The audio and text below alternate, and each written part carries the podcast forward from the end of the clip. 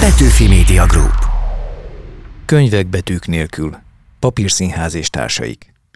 Ötödik epizód. Kötve hiszem. Kerekasztal beszélgetések az ifjúsági és gyerekirodalomról. Gutenbergtől Zuckerbergig. Üdvözlöm a Kötve Hiszem gyerekirodalmi podcast hallgatóit, és beszélgetésünk állandó szereplőit, Harmath Artemiszt, irodalmárt, az Ifjúsági és Gyerekirodalmi Centrum vezetőjét, valamint Nényei Pált, irodalomtanárt, író, drámaírót. Én Nyulász Péter vagyok, és szintén író szerzőként vagyok érintett a gyerekirodalom körében, de mai kérdésünk egy komoly korszakváltó kérdés, egyáltalán, hogy van-e szükség az íróra?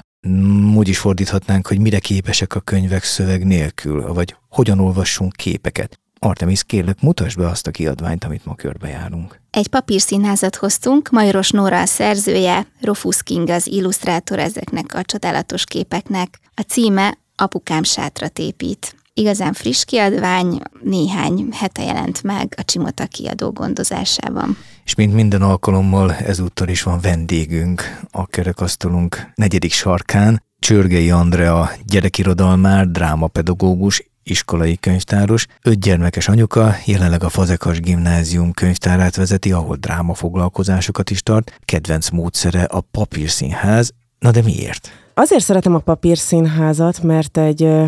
nagyon különleges eszköz, ugye ez egy nagyon-nagyon régi eszköz maga a keret, hogyha ezt valaki ismeri, Kamishibai néven ismert egyébként szerte a világon, egy ősi japán eszköz, ami borzasztó egyszerű. A keretbe be tudom tenni a papírt, abba azon vannak a képek, és a hátoldalán a mese. A nézők a képeket látják, én pedig vagy hátulról tudom olvasni a szöveget, vagy ami talán még jobb, élő szóval tudom mesélni a keret mellett állva, sétálva, reflektálva a hallgatókra. Tehát ez a módszer egy picit ötvözi az élőszavas mesemondást, a dráma játékot, vagy akár színházi előadást, a gyerekek számára a mesehallgatást, az irodalmi élményt, tehát sokféle oldalról kapják a gyerekek egyszerre a művészeti élményt. Ha valaki még nem látott ilyet, úgy képzelheti el, mint valami kis bábszínházat, csak a bábok helyén ugye képek szerepelnek, igen, mint egy diavetítő, csak nem vetíti a diát, hanem fakeretben van benne. Igen, és ez egy nagyon-nagyon jó, hogy behoztad a diavetítést, mert ezt sokszor kérdezik, hogy hát mi a különbség a diavetítés és a papírszínház között, és éppen az, amit az előbb mondtam, hogy itt én szembeállok a közönséggel. Tudok rájuk reflektálni,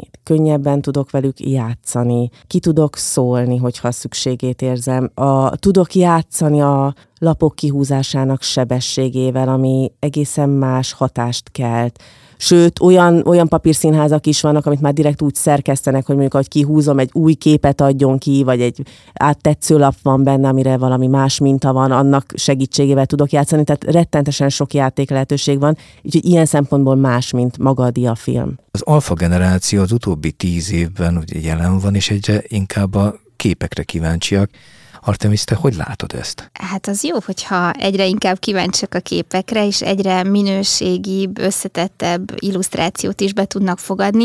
Ez egy folyamat Magyarországon, ami éppenséggel most szerintem zeniten tart, tehát nagyon kiváló illusztrátoraink vannak, és éppen most ismertetik meg azt a fajta képi világot, amelyik képes rávenni a történetalkotásra, ami aztán lehet nyelvi. Viszont külföldön ez sokkal népszerűbb, és ott már ez teljesen természetes, hogy a gyerekirodalom az inkább gyerekkönyv, tehát ugye itt kell különbséget tennünk gyerekkönyv és gyerekirodalom között, hogyha hogyha nagyobb a képarány, akkor, akkor inkább gyerekkönyvről beszélünk. Hát az, azért az, hogy, hogy képsorozatok vannak, azért ez régi dolog, tehát mondjuk régen csináltak metszes sorozatot, van a Hogarth-nak az a híres több metszes sorozata is, tehát ez nem most kezdődött, és nem is biztos, hogy, hogy mint ahogy sok más, ez sem gyerekműfaj, és nem is biztos, hogy, hogy ezt el kell mesélni. Tehát mondjuk a, a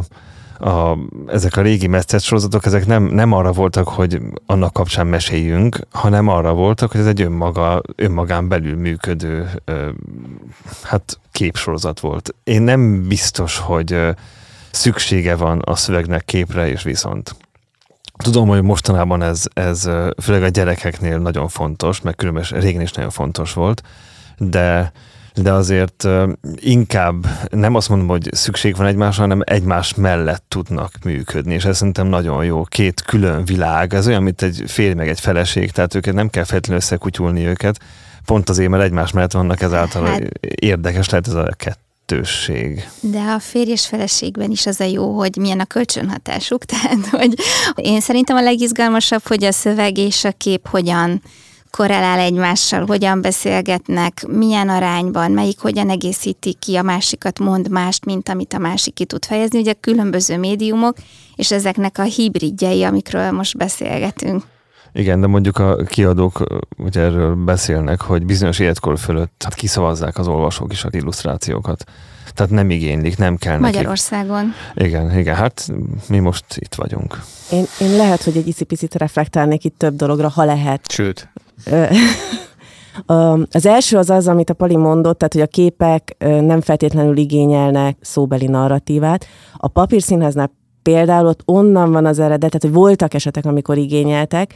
nyolcadik-kilencedik században a buddhista szerzetesek azért kezdtek el Kamishibájt használni, hogy az írás tudatlan, nem annyira művelt népnek a bibliai történeteket könnyebben át tudják adni, mert ha csak hallották őket, nehezen értették, és a képek segítettek rögzíteni.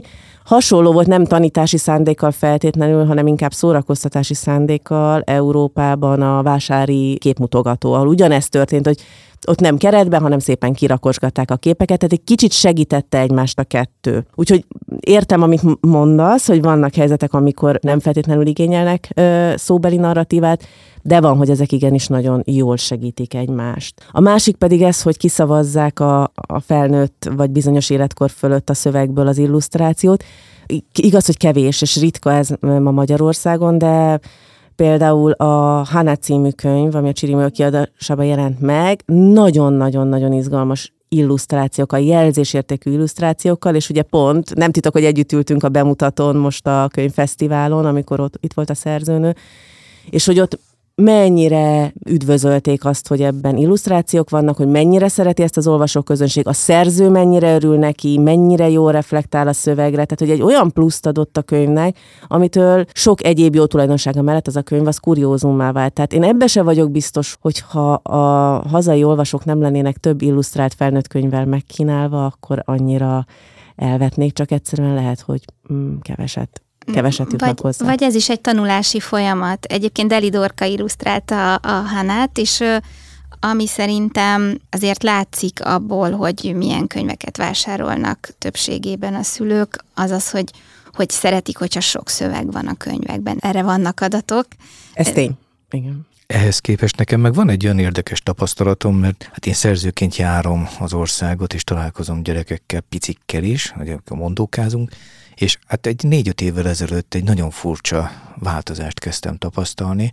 Játszom velük olyat, hogy elmondok egy verset, és képzeljétek el, hogy mit láttok. És, és mondta egy gyerek, hogy ő, ő nem tudja elképzelni, megállt a belső mozi. Pedig így játszottunk, és egyre többször tapasztalom azt, hogy a gyerekek szeretik a szöveget, de nem tudják társítani képekkel. És a fordítottjára mondják ugye az alfa generációkra, hogy ők a képek alapján ismerik meg a történeteket. Andrea, te kisebb gyerekeknek is papírszínházazol, meg ugye nagyobbaknak is. Lecsapódik ez a változás, úgymond a közönség soraiban? Abszolút, tehát azt ráadásul én élőszóval is elég sokat mesélek nekik. És tényleg igaz az, hogy mondjuk akár már egy csak élőszóval történő mesét néha nehezebben fogad be egy gyerekcsoport. Tehát, hogy azt látom, hogy azért akkor kicsit úgy zizibbe, kicsit ugrál, nem, tehát, hogy nem köti feltétlenül le őket, kell hozzá egy tréning nekik.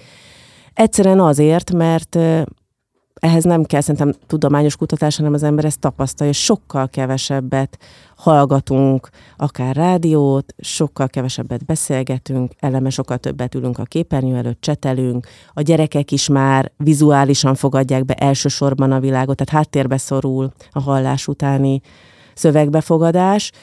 Sőt, ilyenkor azt is el szoktam mondani, hogy az is elgondolkodtat, hogy az iskolában a, mind a bemeneti, mind a kimeneti, mind az összes mérésnél, PISA, felvételi, érettségi, csak, a szöv, csak az írott szövegértést nézzük. Tehát a hallott szövegértését, az, az valahogy egy picit így peremen van, hogy, az, hogy azzal mit tudnak kezdeni a gyerekek, pedig nagyon fontos lenne pont ezért, mert hogy a belső képalkotó képességük az egyre jobban sorvad, hogyha erre nem figyelünk.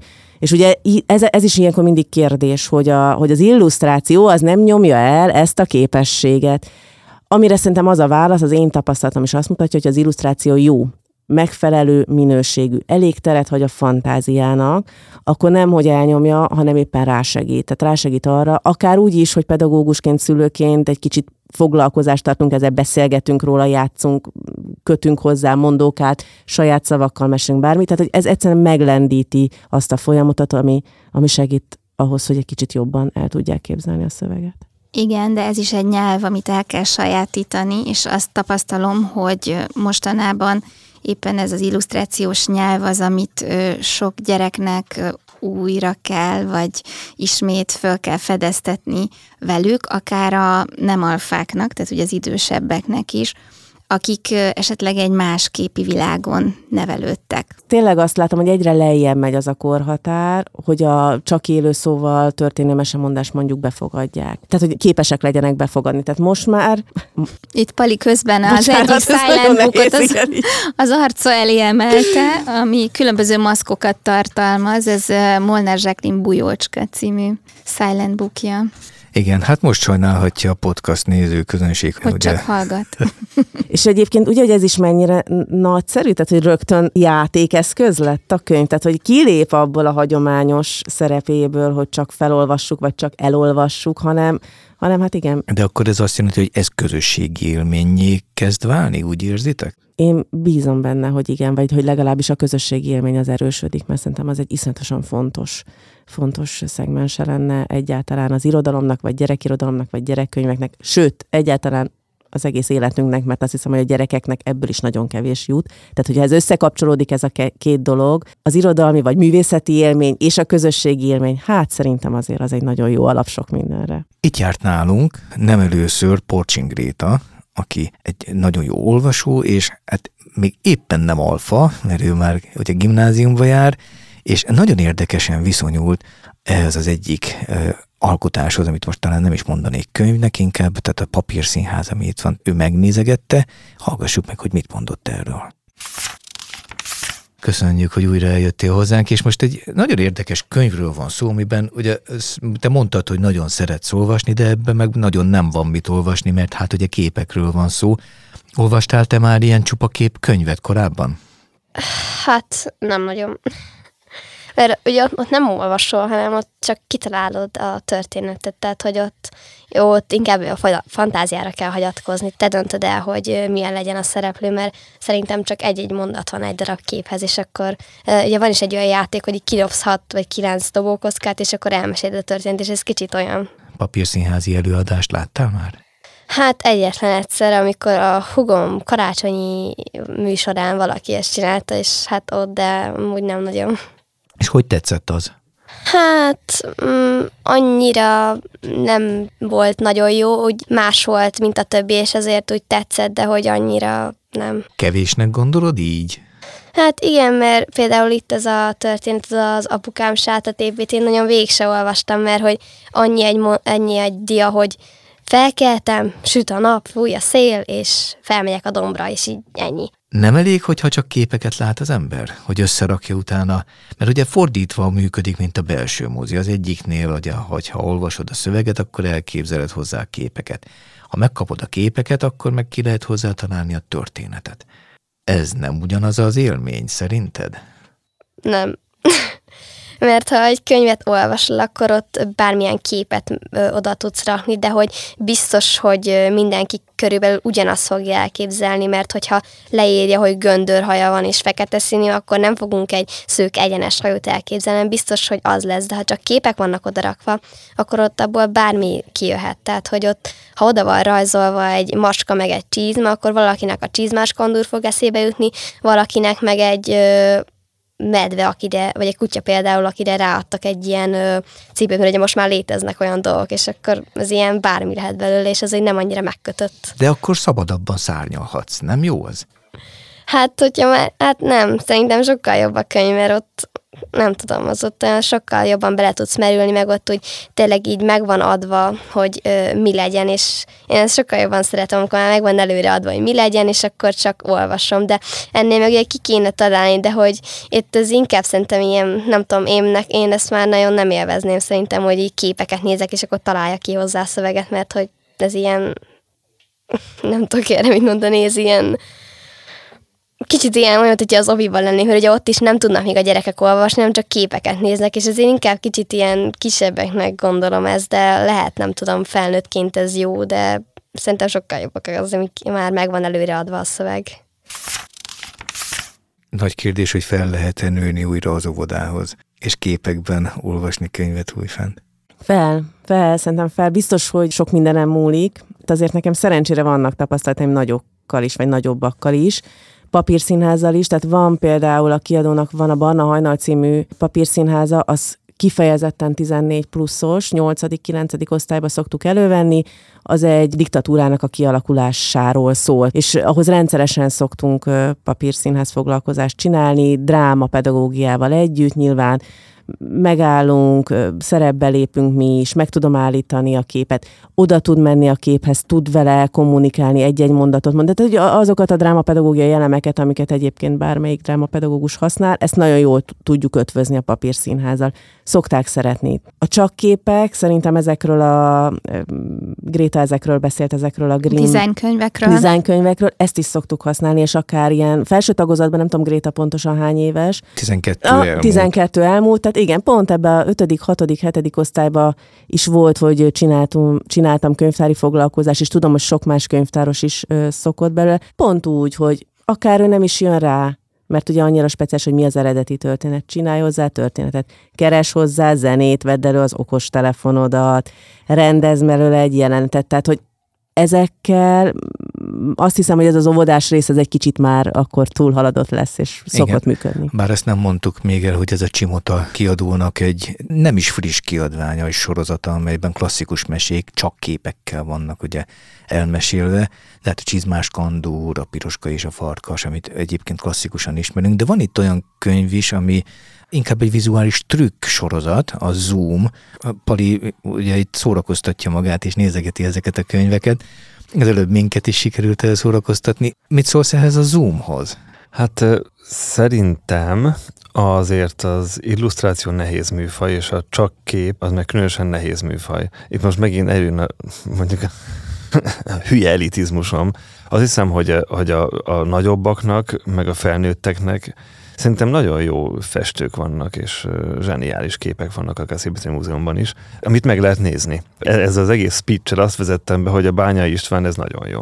Ez egy, ez egy tisztán képi gondolat az egész, és nem kell hozzá szöveg. Ez, ez kicsit olyan nekem, hogy szerintem írni is nehéz, beszélni is nehéz, és rajzolni is nehéz. Tehát, hogyha engem arra kényszerítenek, hogy na most akkor itt van ez a jó kis szöveg, rajzolj hozzá valamit, mert akkor nagyon jó lesz neked ilyen terápia, vagy nem tudom, mi lesz az eredménye. Én nem tudok rajzolni. Tehát, hogy ugyanúgy, tehát szerintem nagyon jó, hogyha vannak helyzetek, amikor dolgokkal azok foglalkoznak, akik tényleg értenek hozzá. És hát milyen érdekes dolog, hogy a dolog már meg van írva, és egy dolog már meg van jól rajzolva. Hogy ezen is szerintem el lehet gondolkodni, és én most nem, nem, nem azért mondom, hogy kiüssem azt, ami eddig elhangzott, hanem az, hogy mellé tegyem. Én művészettörténet szakos is vagyok, és hát nagyon félelmetesen látom azt, hogy ez a fajta műveltség, a kép olvasás műveltsége, az nagyon-nagyon-nagyon kezd kiesni. Tehát nem tudunk mit kezdeni egy festménnyel, mert nem, nincs hozzá ö, kódrendszerünk, és amikor én ezeket most nézegettem, tehát bevallom, ezek képként nem annyira érdekesek, mint mondjuk egy Caravaggio. De hát ezek nem arra nevelnek? Na, ez, éppensége... azt hiszem, hogy nem. Valami nagyon más a célja. Tehát egy, egy jó kép, mint egy jó zenemű, nem arra hív, mondjuk így ezt a korszerűen, hogy most én meséljek, szöveget tegyek hozzá, hanem önmagában kezd valami lenni. Hogyha nekem azt mondja valaki, hogy na most akkor meséld el, milyen volt mondjuk a Bruckner hetedik szimfónia.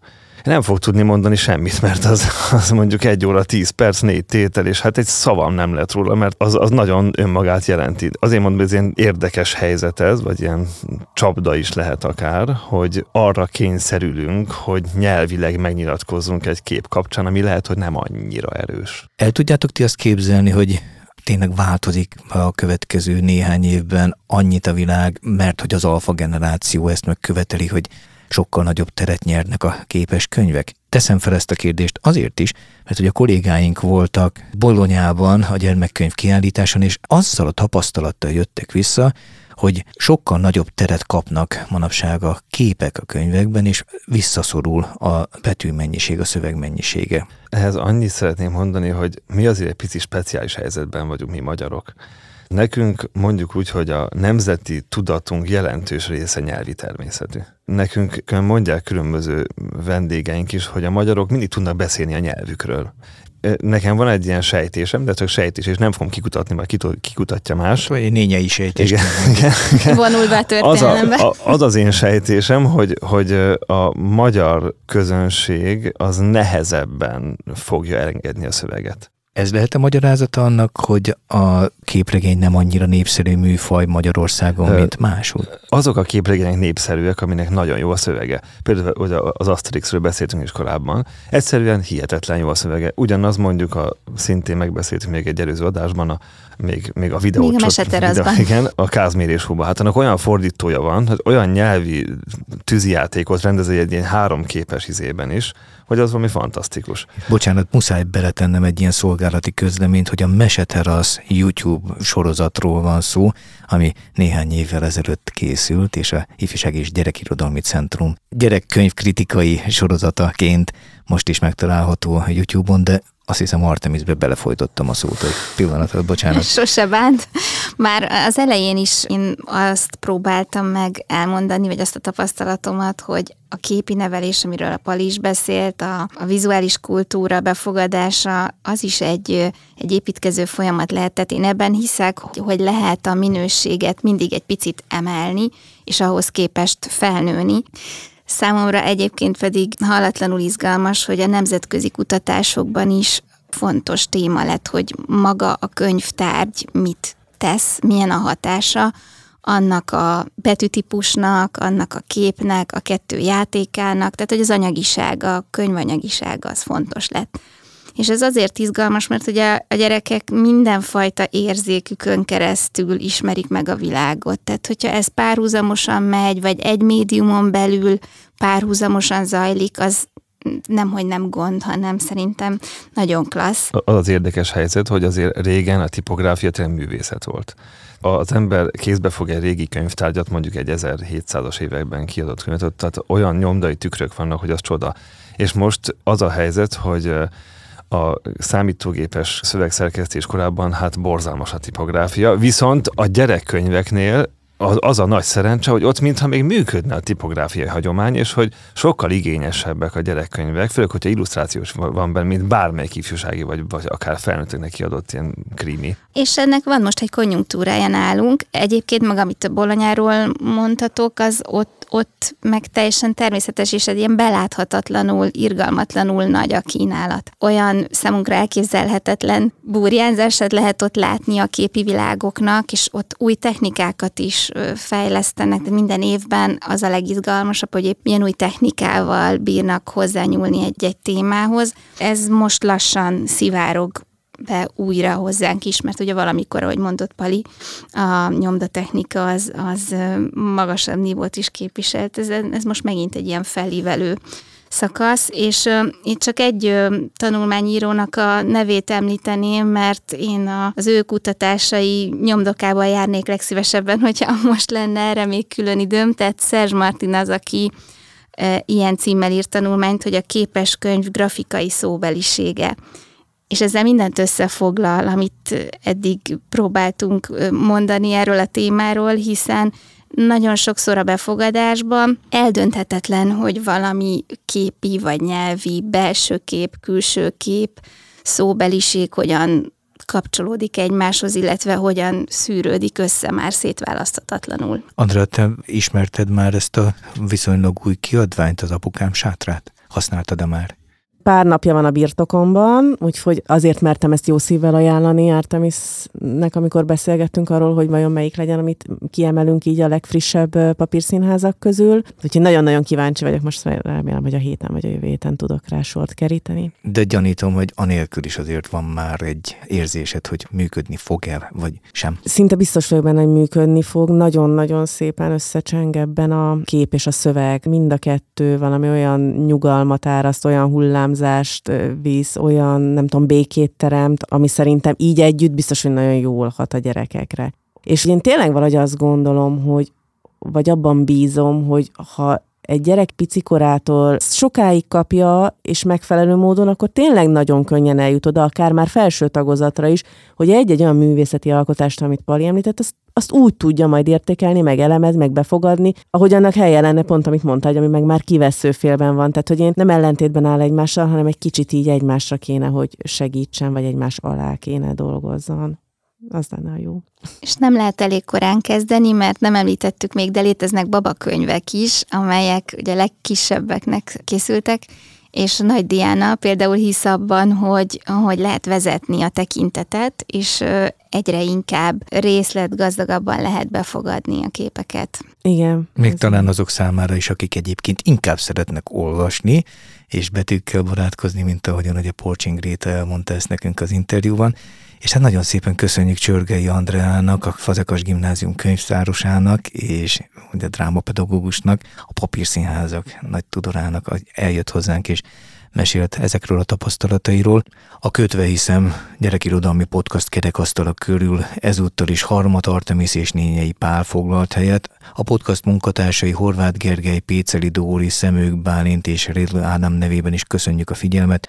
Olvassátok a mesecentrum pont hu online gyerekirodalmi magazinunkat, és iratkozzatok fel a Magyar Kultúra Podcastok csatornájára, ahol megtalálható a Kötve Hiszem gyerekirodalmi podcast többi epizódja is. Hallgassatok ide! Olvassatok sokat. Betűfi Média Group.